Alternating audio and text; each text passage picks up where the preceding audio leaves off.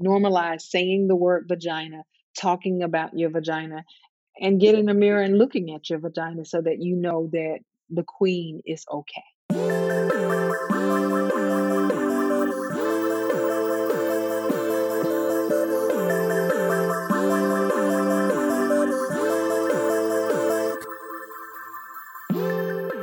Hey everyone, Emily Abadi here. You are listening to another installment of Hurdle Moment from Hurdle. Today's episode, wow. That's that's really where where we have to start off here. I am chatting all things feminine wellness with Dr. Jacqueline Walters, better known to many as Dr. Jackie. She is an Atlanta based board certified OBGYN. And I know I have some male identifying hurdlers in the mix, but this episode in particular is for the ladies. Wow, I keep I keep coming back to this word because um, I feel uncomfortable to say the next word. I'm going to say eight thousand times in today's episode, which is vagina. oh my gosh. If I was uncomfortable saying that word before I recorded this episode, to be honest, I am incapable of being uncomfortable saying that word after recording this episode because we say it a lot. And it's important that we say it a lot because we're talking all about the things that you need to know to take care of yours if you happen to have one. Dr. Jackie makes it completely accessible and really breaks down a lot of the things that we need to know. We cover questions like Is it normal to have irregular periods when training? What are some irregularities that should have us scheduling a doctor's a visit? What is considered a normal amount or color of, oh my God, the word discharge. Oh, so weird. Um, is there a proper way to cleanse down there? Uh, are there certain types of fabrics that we should be looking at when it comes to what we choose for our underwear?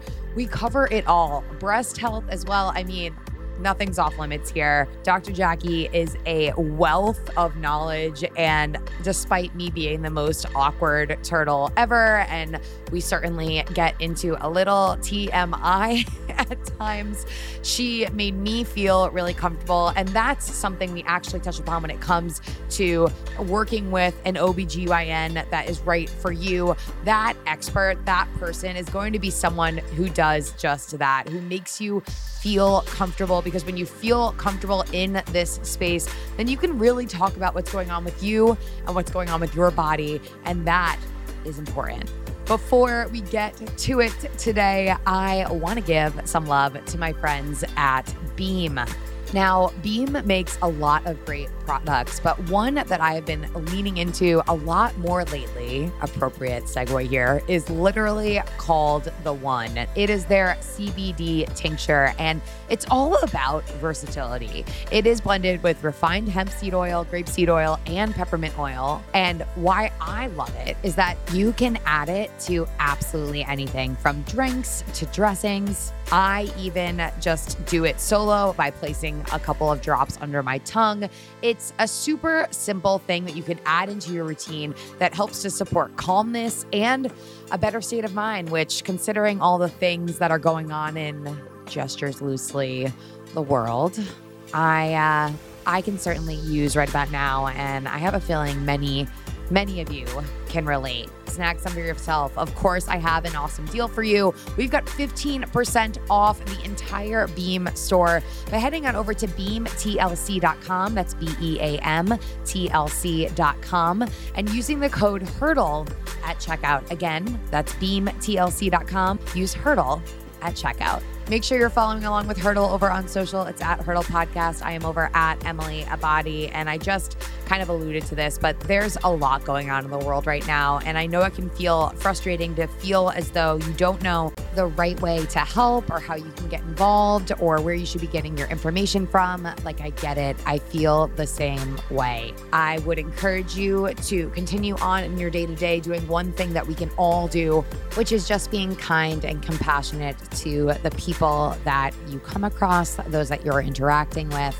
It can make a really big difference. And with that, oh man, here we go. Let's get to hurdling.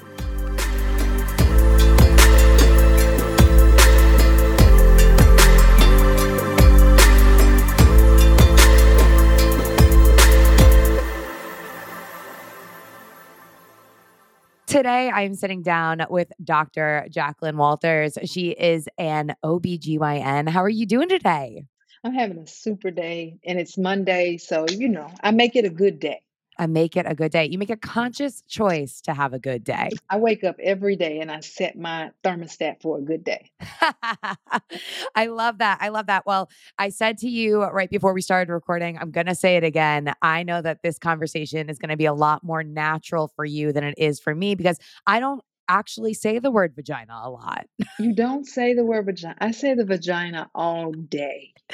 All, all day. day. Now the truth is I I get so many different words for the vagina now that I know different cultures call it different things. A lot of women will whisper the word vagina because I'm like I said nobody's in here but me, you and God. It's okay. and so you're not by yourself. Most women don't like saying the word vagina. There's a lot of, I feel like there's a couple of other words that fall into this arena, including a word that could be associated with the vagina moist.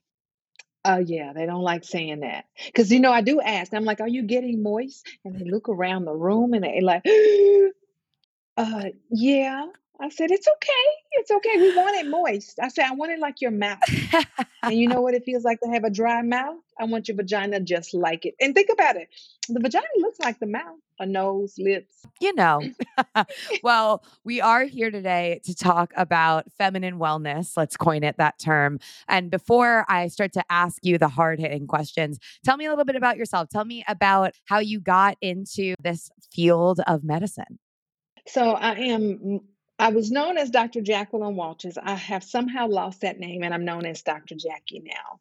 Uh, I've been an OBGYN for 25 years. I chose wellness. And the reason I chose a field where it was well woman health is I grew up in a small town in Mississippi and we didn't talk about it. We didn't say the word vagina. Your mother whispered about it. We we badger shamed, like when you talked about the vagina, it was something dirty or something nasty. And I just kept thinking, one day I'm going to grow up and I am going to normalize the vagina. I am going to make it where nobody is embarrassed to talk about it. And that's where I really want us as women to become don't be embarrassed about it. I've had enough to happen in my life now that I have no shame. And so I try and educate, like your vagina is not making history.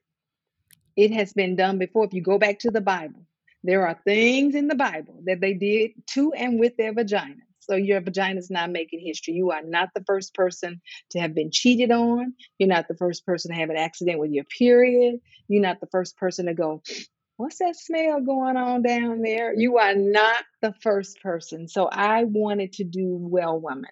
So I went to college wanting to become a doctor. I fell in love with this guy. I could drink a gallon of his bath water. So I decided I didn't want to be a doctor. I would just do medical technology. And I got into med tech and he dumped me. And so I wanted to go back to medical school, but my mother's punishment was you have to complete this program and then you can go back. Went there four years of residency. I moved to Atlanta where we did some of our training. I was at Mercer in Macon, Georgia. And here I am. And I have been practicing OBGYN since that time and love, every, well, most of There are some days that it's not always a happy job because I have to give bad news, but for the most part, I love what I do. All my best friends have come through as patients, and I just fall in love with the patient, and that's my best friend. I love it. I love it. Yeah. Well, it sounds like you're certainly in the right field for you. And I'm sure the hurdlers, as I call my audience, are grateful for you today, especially because you're going to give them some of the intel that they really need. So, like I said, we're talking about feminine wellness. Maintaining your vaginal health and feminine wellness as a whole is an important part of living an overall healthy lifestyle, period. End of sentence. So, are there certain things that we should be keeping in mind when it comes to general feminine hygiene? Well, one, knowing the anatomy is important. You know, a lot of women are very confused when I use the proper terminology. So when I say clitoris, they mean, you mean right here? Uh, yes. So just get familiar with your normal anatomy, labia majora, labia, labia minora, the, the, the thinner inner lips, the clitoris, the clitoral hood, the vagina, the perineum, and then the rectum. And just knowing how to have a conversation about it. And then knowing that the vagina is actually cleaner than the mouth. A lot of people look at the vagina as if it's nasty and the mouth is fine. You have way more bacteria in your mouth than you have in your vagina. And so, part of feminine health is to know that the vagina is designed as a self cleaning oven. You don't have to do a lot to it to make sure that your vagina is healthy. The other parts is your nutrition and your water intake is all as important to it to vaginal health and to know that there are certain bacteria that should be in the vagina. I call it the ecosystem. Is your defense of the vagina. It's just to know that that is all a part of normal being a normal female and that it is not supposed to smell like strawberries and roses, that it has its own specific uh, musky not musty, but musky odor that comes along with a healthy vagina. A lot of women want to scour the vagina out like it's a pot. You know, I got to clean, clean. You don't.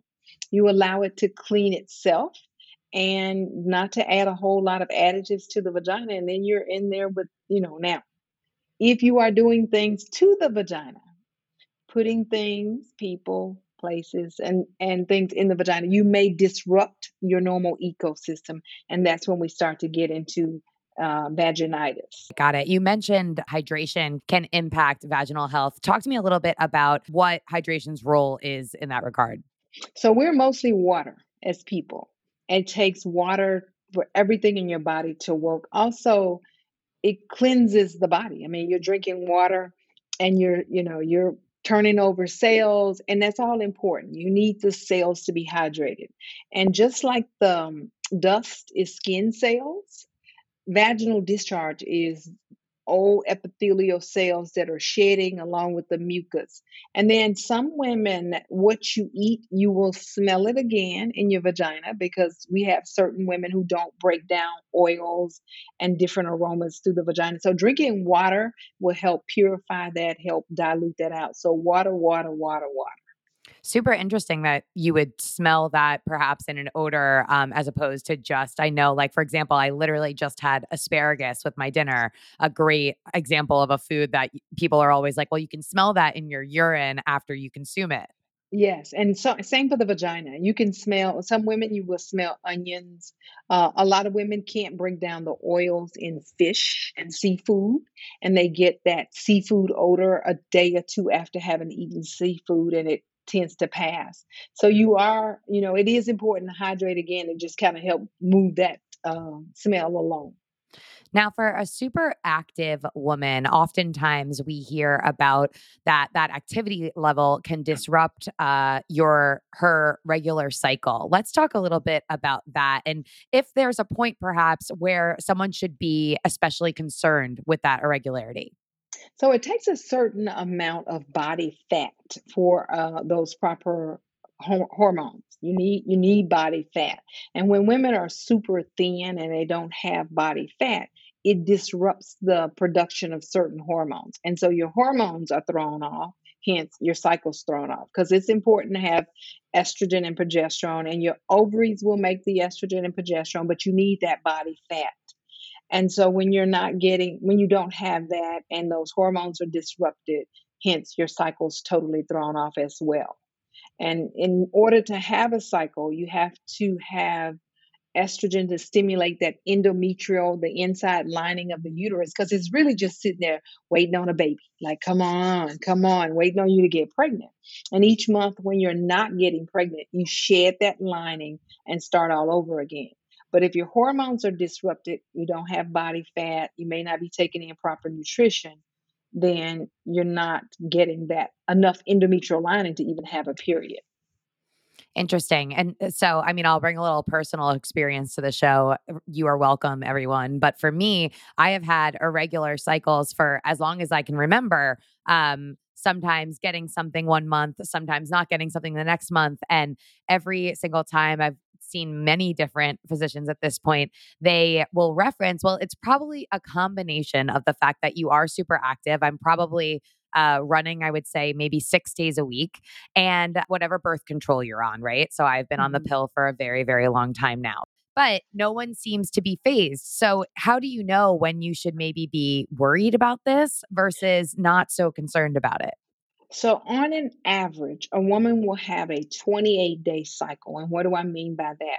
That's the beginning of this period to the beginning of the next period, which will occur every 28 days. And we'll correct, and I will correct a woman who goes, But I had a period twice in the month. Well, sure, you had it on the first of the month, and then you got it again on the 29th, and they're like, Oh my God, they're very frazzled.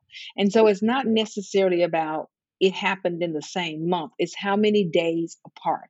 So, on an average, a woman will have about a 21 to 30, 35 day cycle.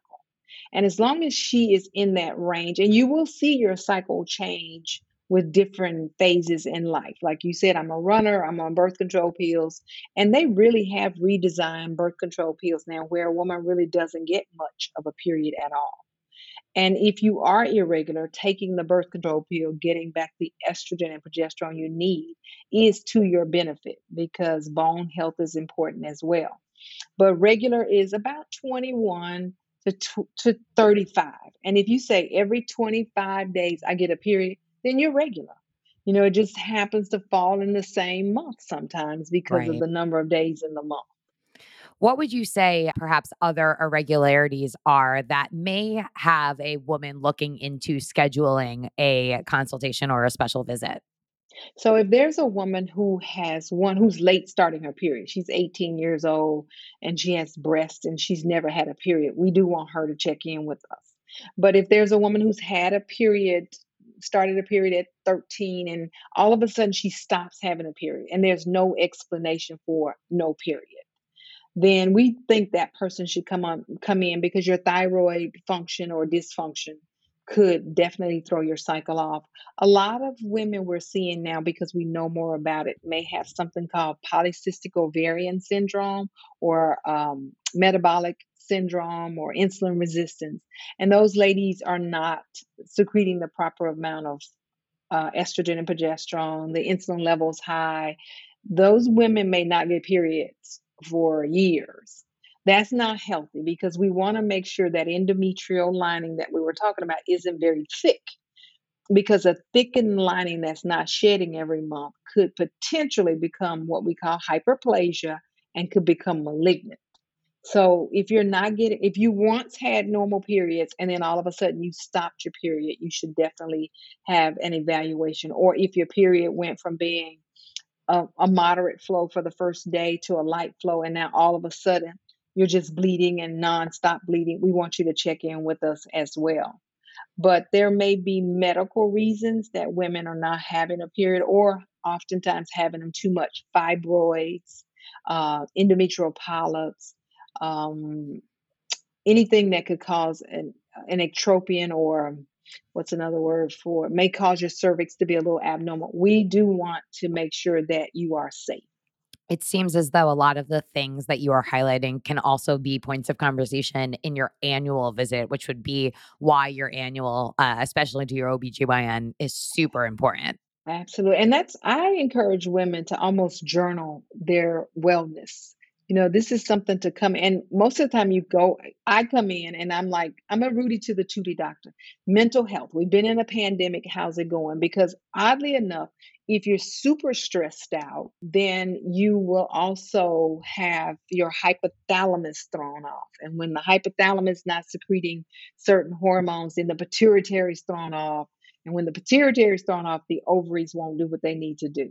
So we do encourage mental health as one of those things we want to talk about. And then heart smart, you know, leading cause of death in women now is heart disease. So we do talk about heart smart. And obviously that's not what I'm there for, but I'm there definitely to make a suggestion for referral. And then gut health is important. And then for me, you know, I'm always like vagina. Is everything okay?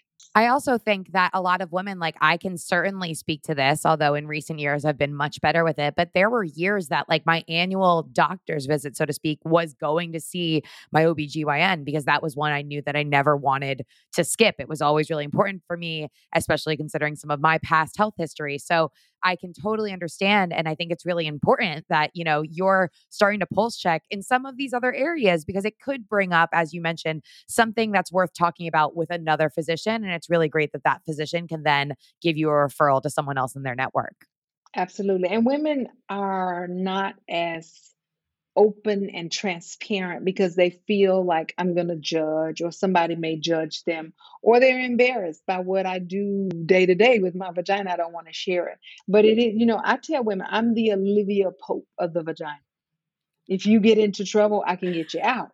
Oh and man. so you you really want to have a relationship which is important have a relationship with your OBGYN so that you can come in and they go girl you know what I did and I'm like girl we need to check for this or check for that or you know I'm smelling this or I feel that and then I give suggestions you know I talk about my favorite things and I have a whole list of some of my favorite things for the vagina and we'll definitely talk about a few of those things. But that's why I tell women have a relationship with an OBGYN and try not to shop around too much because you never really get to develop a relationship with your doctor. I do think that that's a super important note uh, is finding someone that truly makes you feel comfortable because it is again it's your body holding back isn't going to do you any favors so No? finding someone similar to like searching around for the right therapist like find someone and stick with them if you feel really comfortable Right. in that situation i love what you had to say about a list of my favorite things for the vagina which obviously means that i'm going to have to ask you what some of these are although i do feel Yeah. like i'm deviating from where i'm trying to go with this but i couldn't let that one slide Well, favorite things for the vagina. One is I, I don't use soap. You know, as many women go, what? I don't believe in putting additives into the vagina that's going to throw off that normal pH that you should have in the vagina. And I'm a big believer, and if I can bring any names in, I'll bring in RepHresh. And RepHresh is a gel that I love, love, love. And I do this Dr. Jackie's favorite things, gifts for my friends. And in that is always RepHresh. I'm like, okay, you need RepHresh because you want to refresh her, but also stabilize the pH in the vagina. So that's one of my and probiotics. Love, love, love probiotics. And I have to distinguish between gut health and vaginal health because there are, there are a little bit of differences between the two. But I do talk about probiotics for gut health and vaginal health.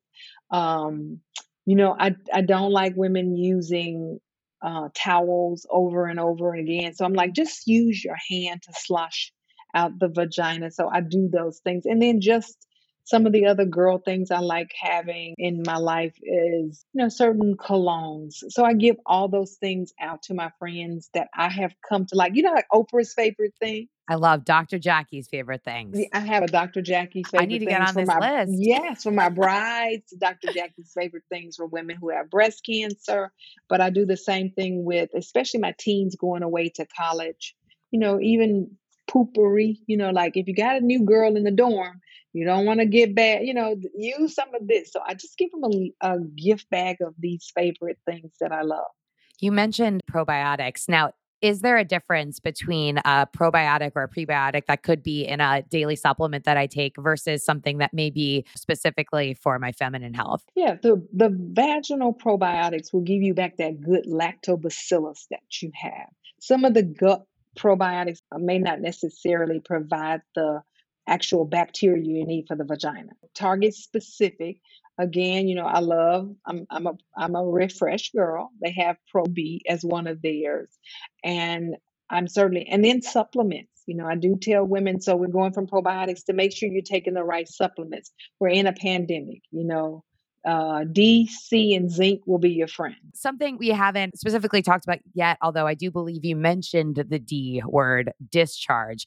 Everyone I know is very different, can have different amounts, consistencies. This mhm. is so awkward to talk about, but we're going to talk about it. So, for Right. someone who is active, is there a uh, a certain amount, so to speak, that would be normal versus a certain amount that should be uh, something that you should perhaps reach out to an OBGYN about? And for someone who may be getting a heavier amount of discharge, what would you recommend uh, for them to uh, navigate that on the day to day? So we normalize vaginal discharge by one mentioning around the time of ovulation, should you not take birth control pills, rings, patches, or anything that would would stop ovulation, you may notice a bit more of an egg yolk consistency where it just kind of comes out of the vagina. You know, if you pull it, and that's important to us, that whole uh, string effect.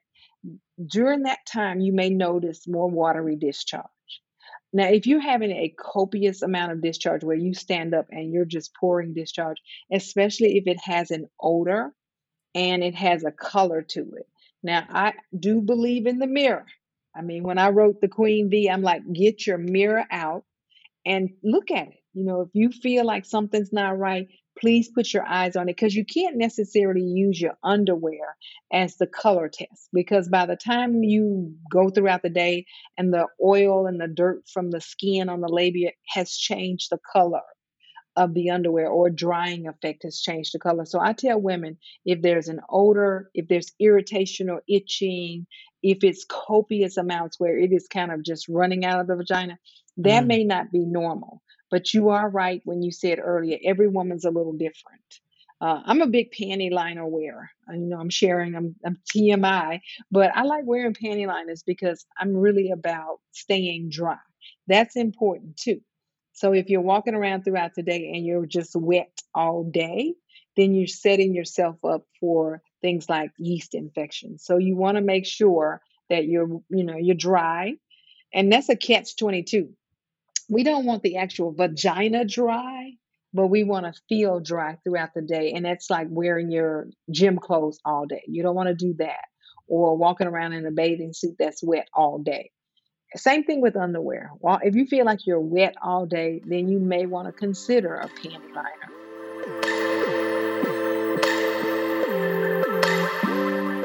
Taking a break from today's episode to talk to you about my sponsor at Goodr.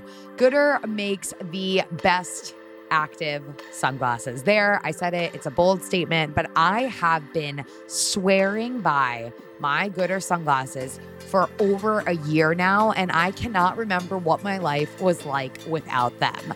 They I love how they are stylish and functional and I never ever have to worry about them falling or slipping whether I am on a bike ride heading who knows where or tackling 5 by 1200 meter repeats around the track with my friends at Brooklyn Track Club. They have so many different looks, styles, colors, shapes, you name it, something for every single taste. Of course, they've got an awesome deal for Hurdle listeners. It's 15% off at checkout using the code HURDLE15. Head on over to goodr.com, that's G O O D R.com slash hurdle, and use code HURDLE15 to get 15% off today. Now, one note, this code, it's only good for the first 200 people. So if you've been on the fence about snagging yourself some sunglasses, now is the time. Goodr.com slash hurdle.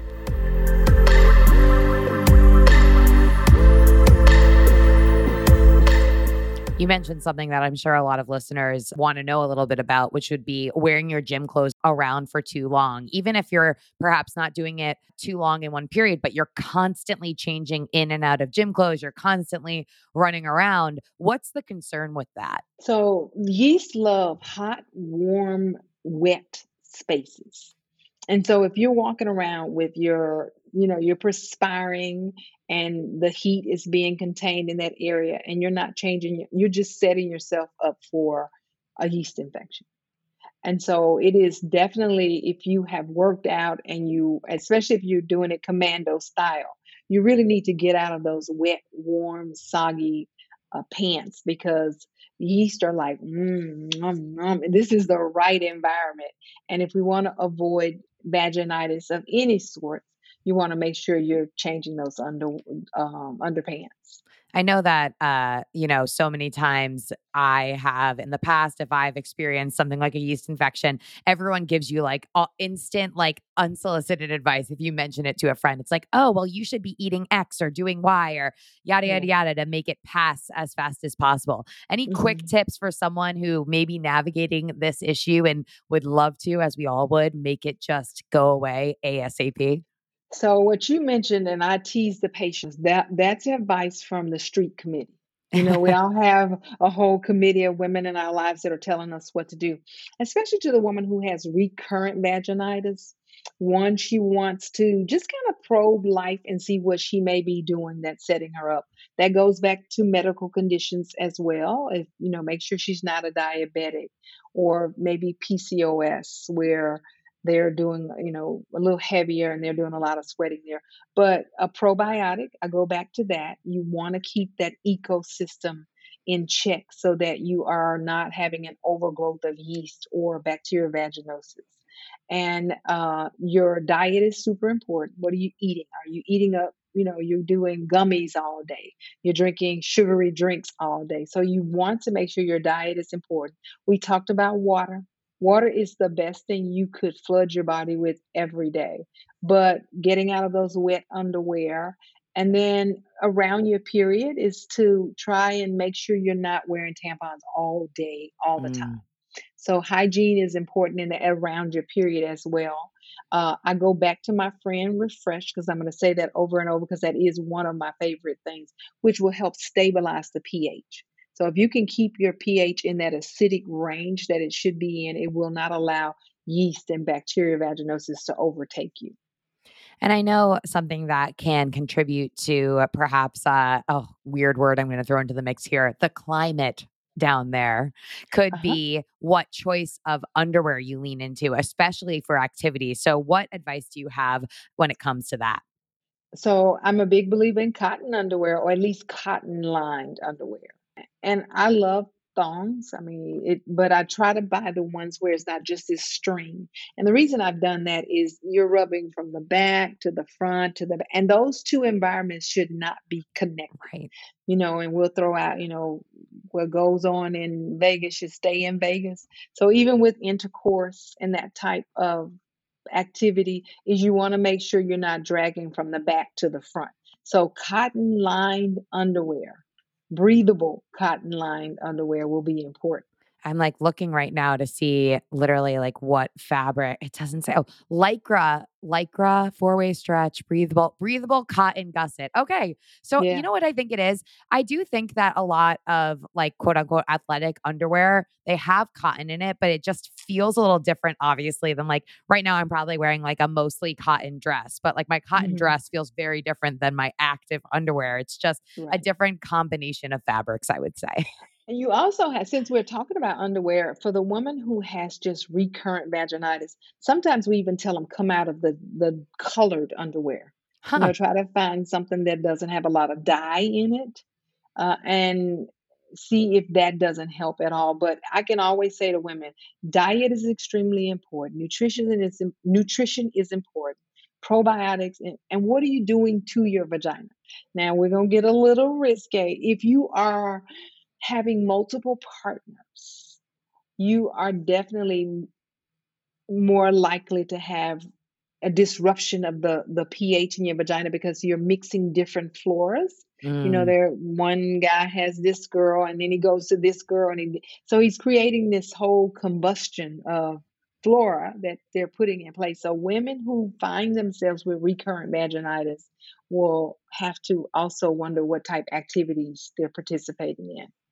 And something that we haven't touched on yet, and the last thing that we're going to touch on today together, uh, we haven't necessarily talked about the girls up top. We haven't talked about anything when it comes to breast health. So, two questions. One, mm-hmm uh, something that I know the women listening to this are probably curious about. If they have not yet uh, started to do annual uh, mammograms, but they, of course, at any age, you're going to be, when you go in for your annual OBGYN appointment, you're going to be doing regular breast exams. But if you haven't started getting mammograms yet, is there any mm-hmm. guidelines that you can provide about when someone should really consider incorporating that into their uh, annual routine, so to speak? So this one, yes, I can answer the question because I'm a two-time breast cancer survivor. So let me shout out to women. It's early detection is your best protection. Uh, Wow. Is to say that if you talk about the American College of OBGYN, which governs OBGYNs, or I believe the American Cancer Society, we do recommend a mammogram starting at age 40. Now, let me qualify. If you have had a first degree relative with breast cancer, your mother or your sister or your brother or your father, then you should get your mammogram 10 years before that relative was actually diagnosed with it. If they you're not sure about the age, I will say 30 You know, get your first mammogram at age 30. Now, though, we can do genetic testing. And so, if a woman presents and her mom or her sister or her dad or brother had breast cancer, we can certainly screen them to see if they have any genetic predisposition to developing breast cancer. But if you just came in my office and you're a woman who's 40 years or older, we do recommend annual mammogram screenings to up about up to about the age of 65. And I even tell 65 year old women, your life isn't over. And this is something you want to do, you know, we can do it to 68, we can do it to 70. But right. you do need an annual mammogram. You need to do self breast exams every month. And a good time to do it is the week after your period when all those hormonal changes have gone away.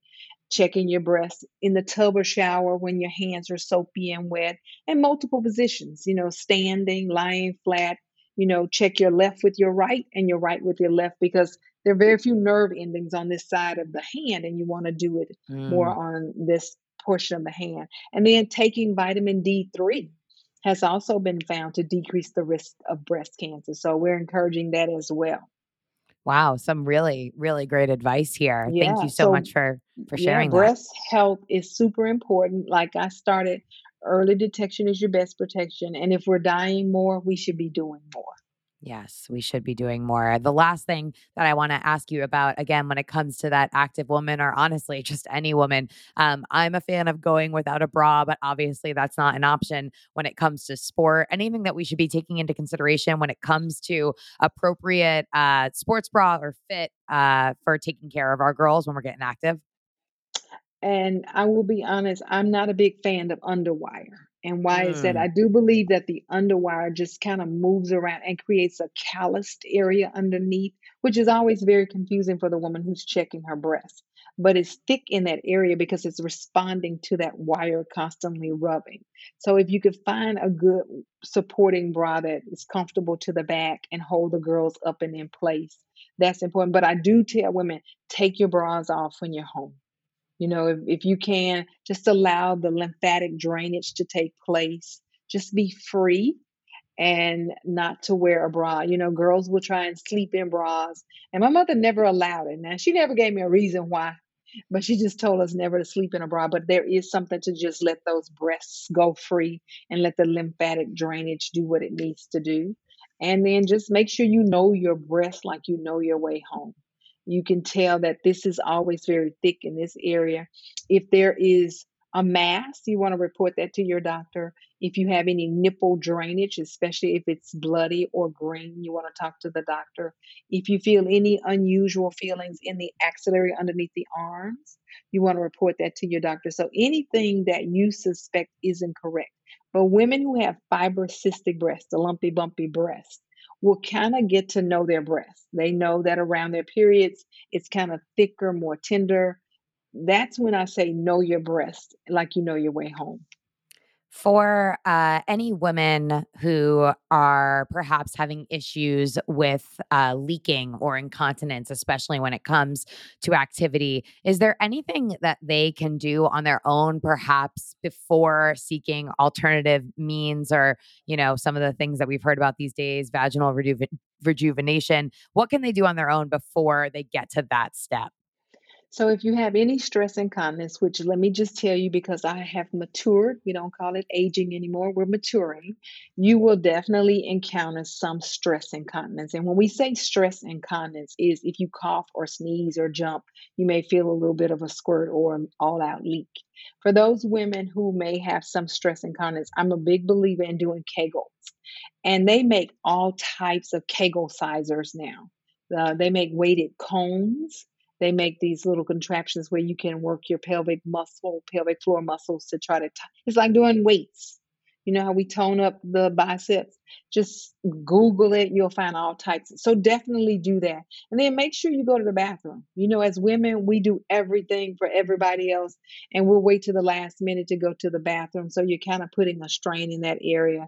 And then be careful with what you're drinking. Caffeine and, and those sugary drinks will sometimes make us go to the bathroom. But there are things you can do now pelvic floor physical therapy is really big and popular now, and there are some wonderful physical therapists out there who can teach you how to exercise those muscles and show you what you need to do. I do believe I have this injection that I do, but you may have heard of the O shot. And I call it the wow shot because by default, when you do a an O shot, it definitely makes the uh, orgasmic tissue more sensitive, but it also helps with stress incontinence. Mm. It increases collagen production, and that your the neck around the bladder neck, the ring around the bladder neck, the sphincter is stronger.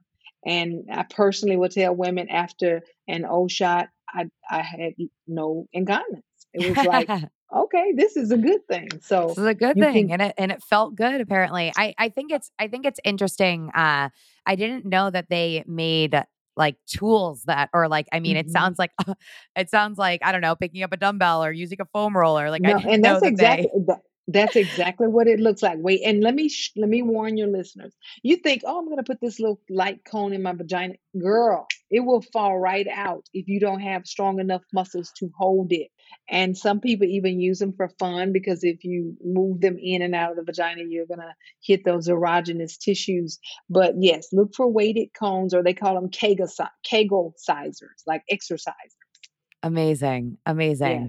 Thank yeah. you so much for all this intel. I know I certainly learned a lot. I think there's probably, we could probably keep talking for quite some time here. Is there anything else that we haven't touched on that you think is really important to kind of bring some awareness to before I let you go today? I want women to be free. And the reason I wrote my book, The Queen V, is to allow a certain amount of freedom around the vagina, like normalize saying the word vagina, talking about your vagina, and get in the mirror and looking at your vagina so that you know that the queen is okay. The queen is okay. Dr. Jackie, thanks so much for your time today. How do the hurdlers follow along with you? How do they keep up with you? Give us all the details. So, if you go to Instagram, I'm uh, the real Dr. Jackie. If you do Facebook and Twitter, it is Dr. Jackie Walters. And if you want to hear more about women's health, I do a podcast as well called Dr. Jackie's Point of View. Love it. I am over at Emily Abbate and at Hurdle Podcast. Another hurdle conquered. Catch you guys next time.